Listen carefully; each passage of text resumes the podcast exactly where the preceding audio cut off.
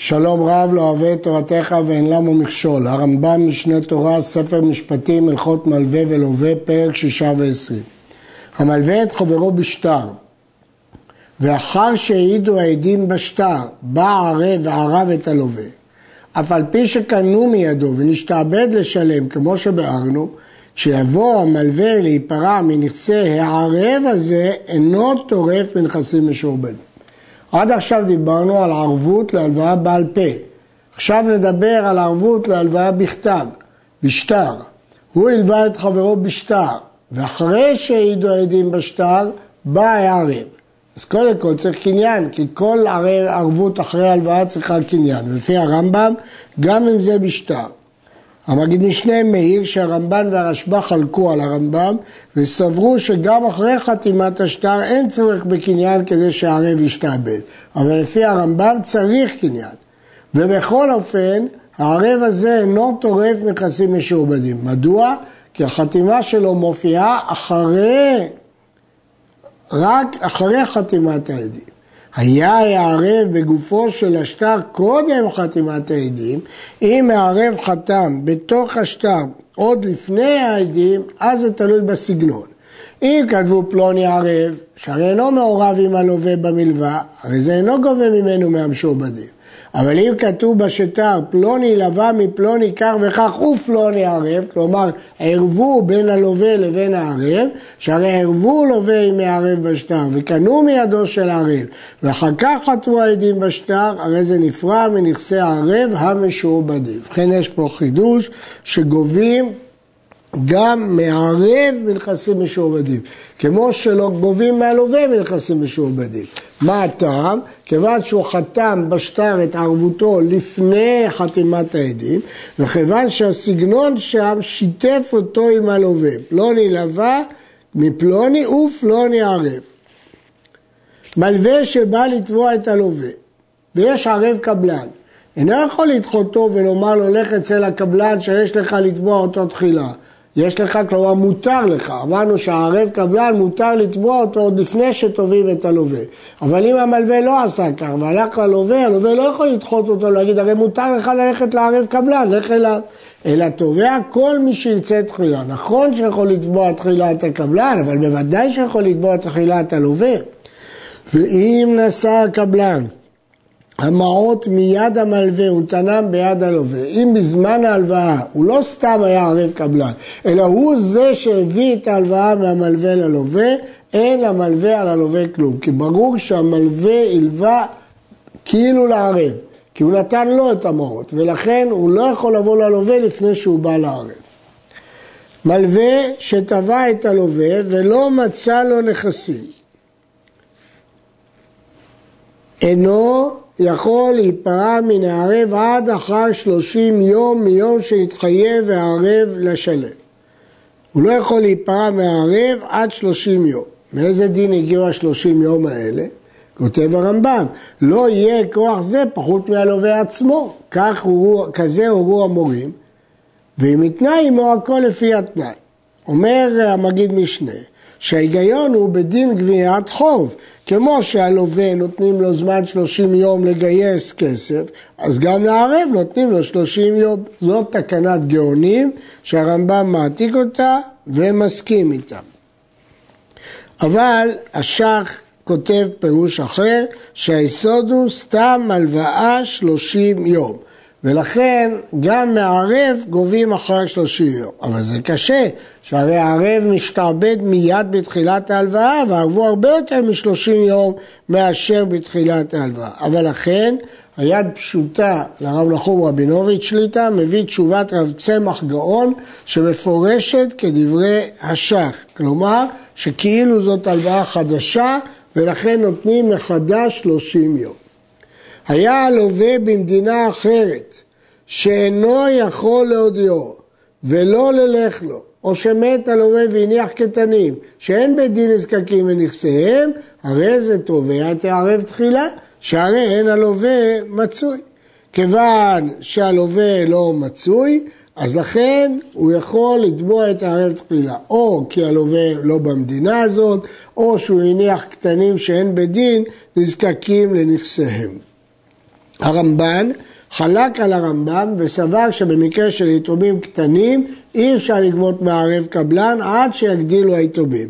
אבל הרשב"א והרמב"ם סוברים שאם ערב או ערב קבלן ניתן לגבות ממנו כאשר היתומים הם קטנים. מלווה שטבע את הלווה ומצאו שאיני, אין לו לשלם. אינו יכול להיפרע מן הערב עד שיישבע הלווה בתקנת אחרונים שאין לו כלום. שמא יעשו קנוניה נכסיו של ערב. אולי הוא טוען שאין לו כלום, כדי שהערב ייקח. ולכן אנחנו דורשים, כדי שהמלווה ייקח מהערב. לכן אנחנו דורשים שיישבע הלווה שאין לו כלום. זאת שורה בתקנת הגאונים. מי שהיה ערב לחברו במלווה על פה ובא המלווה לתבוע את הערב, הרי הלווה במדינת הים. אומר לו הערב, הווה ראיה שלא פרעך הלווה ואני אשלם לך. אם היה לו שטר, אז אנחנו אומרים, כל שטר שיש בידו זו הוכחה שהלווה לא פרע. שטר בידי מי בית. אבל פה אין שטר. כיוון שאין שטר, הלווה רגיל יכול לתרום פרטי ממלווה על פה, והוא נאמן, נאמן. אז אם כן, גם פה שהערב הוא במדינת, שהלווה הוא במדינת הים, הערב יכול לטעון, אם הוא היה פה, הוא היה טוען פרטי, וכיוון שהוא יכול לתרום פרטי, הוא היה נפטר, אז גם אי אפשר לחייב את הערב. מהמגיד משנה משמע שהדין הזה הוא גם לגבי ערב וגם לגבי קבלן. יש אחרונים, שב"ח ואחרים שרוצים לטעון שזה רק מערב רגיל אבל לא בקבלן. ערב שקדם ונתן לבעל חוב את חובו. עוד לפני שהמלווה תבע את הלווה, הקדים מערב ושילם. הרי זה חוזה וגובה מן הלווה כל מה שפרע על ידו, אף על פי שהייתה מלווה על פה או בלא עדים כלל. ולא יכול לבוא הלווה ולטעון, אם הוא היה בא אליי הייתי טוען, פרעתי. במה דברים אמורים? כשאמר לו הלווה בעת שנעשה לו ערב, ערבני ושלם.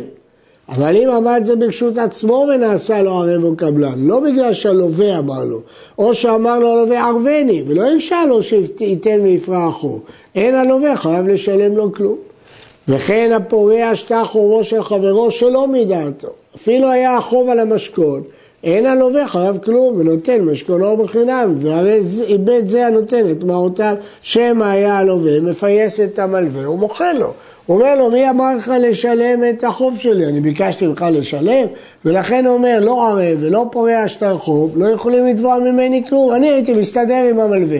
הייתי אומר לו שאין לי, הייתי מסתדר איתו, הייתי מפייס אותו, מה פתאום רצת ושילמת לו? אבל אם הוא אמר לערב בפירוש לשלם, אם הוא בפירוש אמר לו לשלם, אז זה פשוט. הרייבד כתב שדברי הרמב"ם אין הדעת מקבלתן ואין השכל סובלן. למה? כי לפי דעתו ערב אי אפשר להחשיב אותו כאדם זר שפורע שטרו של חברו ותמיד הערב יכול לחזור ולתבוע את חובו מהלווה. מת הלווה וקדם מערב ופרע החוב קודם שיודיע את היורשים. אם נודע לנו שלא פרע הלווה שטר חובו קודם שימות, כגון שהודה בו שנידו, מת בנידויו, נידו אותו על זה שהוא לא שילם, או שלא הגיע זמן המלווה להיגבות וחזקה אין אדם פורע תוך זמנו, הרי זה חוזה וגובה מן היורשים כל מה שפרע. כלומר, כיוון שאי אפשר לטעון פה שזה פרוע, כיוון שאי אפשר לטעון שזה פרוע, הוא יכול לגבות כל מה שרוצים. אגב, הדינים האלה מבוססים על משנה בכתובות, שם מדובר על אדם שהלך למדינת הים ועמד אחד ופרנס את אשתו, והמשנה מביאה מחלוקת אה, תנאים והלכה כחנן שהוא לא צריך לפורו, הניח מעותיו על קרן הצבי. והרמב"ם הרחיב את הדין הזה לכל חוב, וכל מי שפורע שטר חוב של חברו, שאינו יכול לחזור ולטובו. אבל רבנו תם חולק על הרמב"ם, וסובר שבמקרה של הלוואה בשטר, ודאי שהלווה צריך לחזור ולפרוע, כי הוא לא יכול להיפטר מהחוב, הוא לא מקבל את צורת הרמב"ם שמא היה מפייסני. אבל דעת הרמב"ם שהניח מעותיו על קרן עצמי. היה מלווה גוי והערב קדם ושילם לפני שהוא הודיע ליורשים, אין היורשים חייבים לשלם. שמא אביהם נתן לזה הערב כל החוב שהיה עליו, מפני שהגוי תובע את הערב תחילה, ולפיכך פרה זה מדעתו קודם שיודיע את היתומים. אולי הסיבה שהוא פרה זה מפני שהלווה שילם לו, כי הוא בא ללווה והתלונן שהגוי תובע אותו. אבל אם הודיע עד שהגוי תובע אותו והרי הוא נותן, חייבים לשלם, כי הוא הודיע לו, ואם הם היו מתנגדים, היו צריכים להגיד לו, אל תשלם, אבינו כבר שילם. כל ערב שבא ליטול מה שפרה, בין שבא להיפרע מיורשי לווה, בין מן הלווה עצמו הוא רוצה לקבל את מה שהוא נתן למלווה, הרי זה צריך להביא ראייה שפרה. מי אומר שהערב שילם? ואין מציאת שטור החוב שעליו ביד הערב ראייה. זה שהמלווה מסר לו את השטר, זה לא ראייה שהוא שילם. שמא נפל השטר מיד המלווה ולא פרה, זה כלום. ולכן ערב לא יכול לגבות בשטר חוב היוצא מתחת ידו. הפירוש הזה הוא פירוש של הרמב"ם וראש רוב הראשונים שחלשין על נפילה. לרשב"ם יש פירוש אחר בגמרא, והוא אומר שהגמרא לא מדברת על עניין זה, אלא על עניין יתומים. האומר לחברו, ערבת לי, והוא אומר לא ערבתי. או שאמר יערב ללווה, אתה השיתני לערוב אותך וליתן. והוא אומר לו לא קימי, מדעתך ערבת, או לא ערבת כלל. או שאמר יערב פרעתי למלווה בפניך, והלווה אומר לא פרעת. או שאמר לו כן פרעת ונתתי לך מה שפרעת. או שאמר המלווה ערבת לי במאתיים והוא אומר לא ערבתי אלא מנה. בכל אלו הטענות וכיוצא בהן, המוצאים החברו עליה בראייה, כמו כל דיני טוען וליטן. או יישבע הנתבע, שבועת הסת אם הוא כופר הכל, או שבועת התורה אם הודה במקצת כשאר טענות הממון. זה כמו כל דיני טוען ונטען. עבד או אשת איש שלוו או שערבו את אחרים ונתחייבו לשלם, אבל אין להם ממון. כשישתחרר העבד ותתגרש האישה או תתאלמן, ישלמו. כרגע אין להם ממון, אבל כשיהיה לה ממון, הם צריכים לשלם. קטן שלווה חייב לשלם כשיגדיל, ואין כותבים עליו שטר, אלא הרי הוא מלווה על פה, הרי היא מלווה על פה, אף על פי שקנו מידו, שאין קניין מיד הקטן, כלום. ולכן קטן שלווה, ברגע שהוא יגדיל, חייב לשלם. יש להעיר שמשמע מכאן שלא כופים את האישה למכור את כתובתה בטובת הנאה כדי שהיא תוכל לשלם, אלא רק כשהיא תתגרש או תתאלמן, אז היא תשלם. יש אומרים שאם החפץ שהיא לוותה עדיין נמצא אצל האישה, כופים אותה להחזיר אותו גם אם היא נשואה. ויש אומרים שלגבי הלוואה זה לא רלוונטי כי מלווה להוצאה ניתנה. קטן שערב את אחרים, הורו גאונים שאינו חייב לשלם כלום אף כשיגדיל. למרות שאם הוא לווה כשהוא קטן, הוא צריך לשלם כשיגדיל. אבל כשהוא ערב זה לא כלום.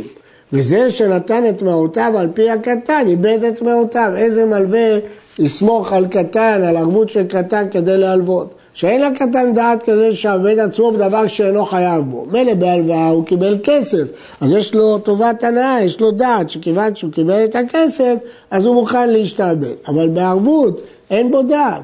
לא בערבנות ולא בכל כיוצא בזה, ודין אמת הוא זה, ובו ראוי לדורות. אם כן, הסברה שקטן לא יכול להיות ערב, כי לא יעלה על הדעת שהמלווה הלווה על סמך הערבות של הקטן. האישה שלוותה בשטר או שערבה בשטר ונישאת, חייבת לשלם אחר שנישאת. ואם הייתה מלווה על פה, אינה משלמת עד שתתגרש או תתמלמל. שרשות הבעל כרשות לוקח הוא כמו שביארנו בכמה מקומות. ולכן, אם היא לוותה בשטר, אז היא שבדעת הנכסים, אז למרות שהבעל התחתן איתה אחר כך, אבל היא כבר הנכסים משועבדים, ולכן היא חייבת לשלם אפילו שהיא נשואה. אבל אם זה בעל פה, אין שעבוד נכסים, ולכן היא לא חייבת לשלם אם היא נישאת. ואם היו מאות ההלוואה עצמם קיימים, יחזירו אותם למלווה. אם עוד לא הוציאו אותם עוד, והם קיימים בעצמם, יחזירו אותם למלווה. עד כאן.